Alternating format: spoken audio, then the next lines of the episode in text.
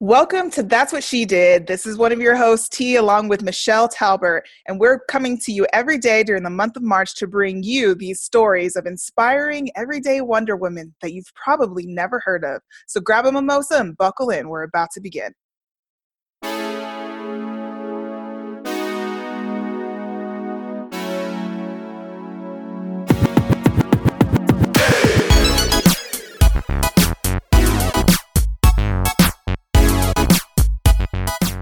Hey T, how you doing? I'm so good, Michelle. How are you? I'm awesome, thank you. I am doing really well. I'm excited to be here for another episode of That's What She Did. Me too. I'm Tangia Renee, your co-host, along with Michelle Talbert.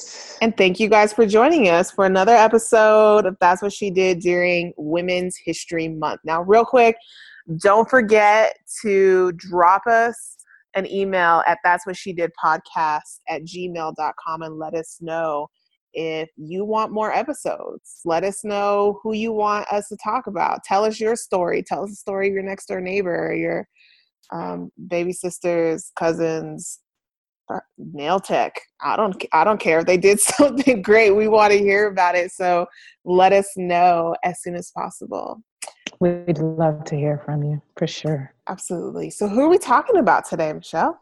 Today, we are talking about Clara McBride Hale. Okay. I know this name, but I don't know how. Okay.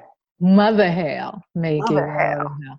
Mother Hale is um, the name of a woman who we all knew growing up in New York. We knew her name. She was based in Harlem. She was actually born in Philadelphia in 1905.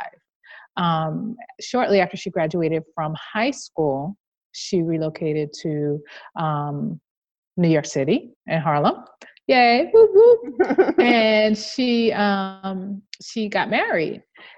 Amazingly, I say amazingly, her husband died when she was 27, and they had three children, two biological and one adopted. And so while she had gone to college and she cleaned and she worked as a domestic, after her husband died and the depression hit, um, because this was also in 1938. Um, so it was it was not easy. I mean, she was a single mom with three kids right? And she had to find a job. She cleaned houses and, and did janitor work and labored during the day and the night. Um, and she retired from these jobs to spend more time with her children, to be as big a part of their lives as possible. She, she went to college at the same time? She, she had been going to college and then she stopped. Mm-hmm. Um, she was studying uh, business administration. Oh. While she was working as a domestic um, when, when her husband was still alive. Um, she opened a home daycare center and would keep parent, children during the day because she wanted to be home with her kids. So she was like, well, I'll watch other kids too. And she got licensed to do that. And the children she cared for loved being at her house so much they didn't want to go home. So she ended up not only just taking care of kids, but then she ended up fostering a bunch of kids. Oh, wow. So she became a foster mother. She got a license. She took in seven to eight kids by, at a time from 1947 to 68. She, she had did this all through the depression, depression and beyond uh, the wow. civil rights movement, yeah, all of that. She had taken care of in that 21 year span. She had fostered 40, 40 children, all of whom went to college. Oh wow! Yes, that's pretty incredible. That's an accomplishment. That's sure. mother. That's mother Hale and they became doctors, lawyers, ministers, teachers, um, and she she's proud of all of them, obviously. Um, she continued on raising children. Well, at one point, her daughter brought home a mom who actually um, was on drugs, and the baby that was born to her was also addicted born mm. addicted. And so now we're moving into the 70s mm-hmm. and the 80s, mm-hmm. and you know, we have the crack crack hit New York City pretty hard. Yeah. Um, and then we had HIV and AIDS behind that. And Mother Hale took in all of these kids, all of these kids. She had told herself, she had said she wasn't going to take in babies anymore. But when that mom came with that baby who was addicted, and I know they used to tell stories and they would show Mother Hale on the news, and she would sit all night with the babies because they needed to be held.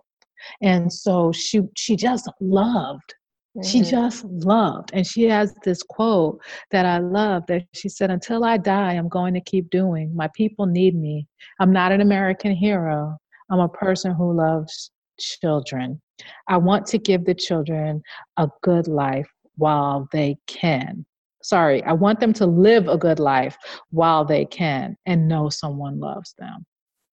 I don't know. Sounds pretty heroic to me. I, it's so heroic. She was actually um, uh, President Reagan titled her um, uh, an American hero, and she received the annual she received the annual Truman Award in 1985. Um, she was incredible. You know, she took care of over 600 addicted babies went through Hale House because after she had taken in in her five room apartment, she had raised all these kids. They were able to sort of raise funds and created Hale House, which then brought through over 600 kids. Um, what I was trying to find was that um, whether or not it was still open, because I feel like gentrification and some other Mhm. things um, have occurred. She died in 1992 at the age of 87. wow, she had a long life. And after she died, uh, the change of control, 2001, there were some issues with the board, et cetera, et cetera. So unfortunately, Hale House was no longer, um, well, the, the, had the leader, no longer had the leadership, but it does continue to operate. So there were some Mm. issues with the leadership, but after after Mother Hale died, not related to Mother Hale. Um, Wow, that's so- a pretty incredible legacy, though. Six hundred. Yeah. So it was six hundred. that went through. Hale House. She took care of 40 children first, her 40, her original foster kids. Then she had a number of children through the addicted, and then they created Hale House, which was still her home, but just you know bigger. Yeah. and six- 600 um, kids had gone through there as of about 1992 uh, right right before she so late 80s early 90s 600 kids had gone through hale house That's insane to me because honestly, I mean, it sounds like my personal version of hell. Like just having to all spend those time kids with right 600 children. Like, Yeah. like, yeah I wouldn't make it out of there alive, Michelle. They would have taken over and and, and and so she rightfully deserves the name mother. So when um, before she died, so she left instructions that there be no sad funerals for her, and she 87 years old. Over 2,000 people attended her funeral.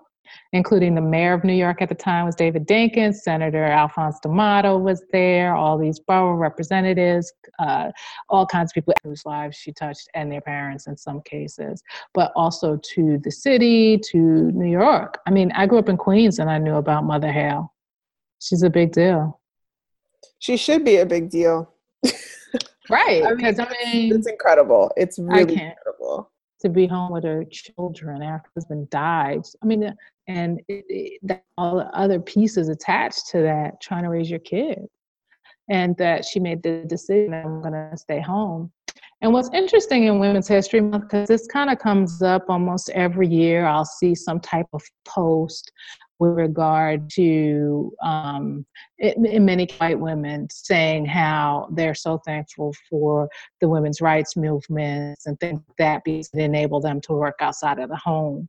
And when I catch those by my friends, I always try to sort of pull their coat and say, you know, women of color have worked outside of the home since their feet touched the shores and in, in the case of the indigenous women since they were here from the start Right. women have worked outside of the home that was really a quote unquote luxury of the more wealthy and or white um, women to have the choice to, to to go to work or stay home but Yeah.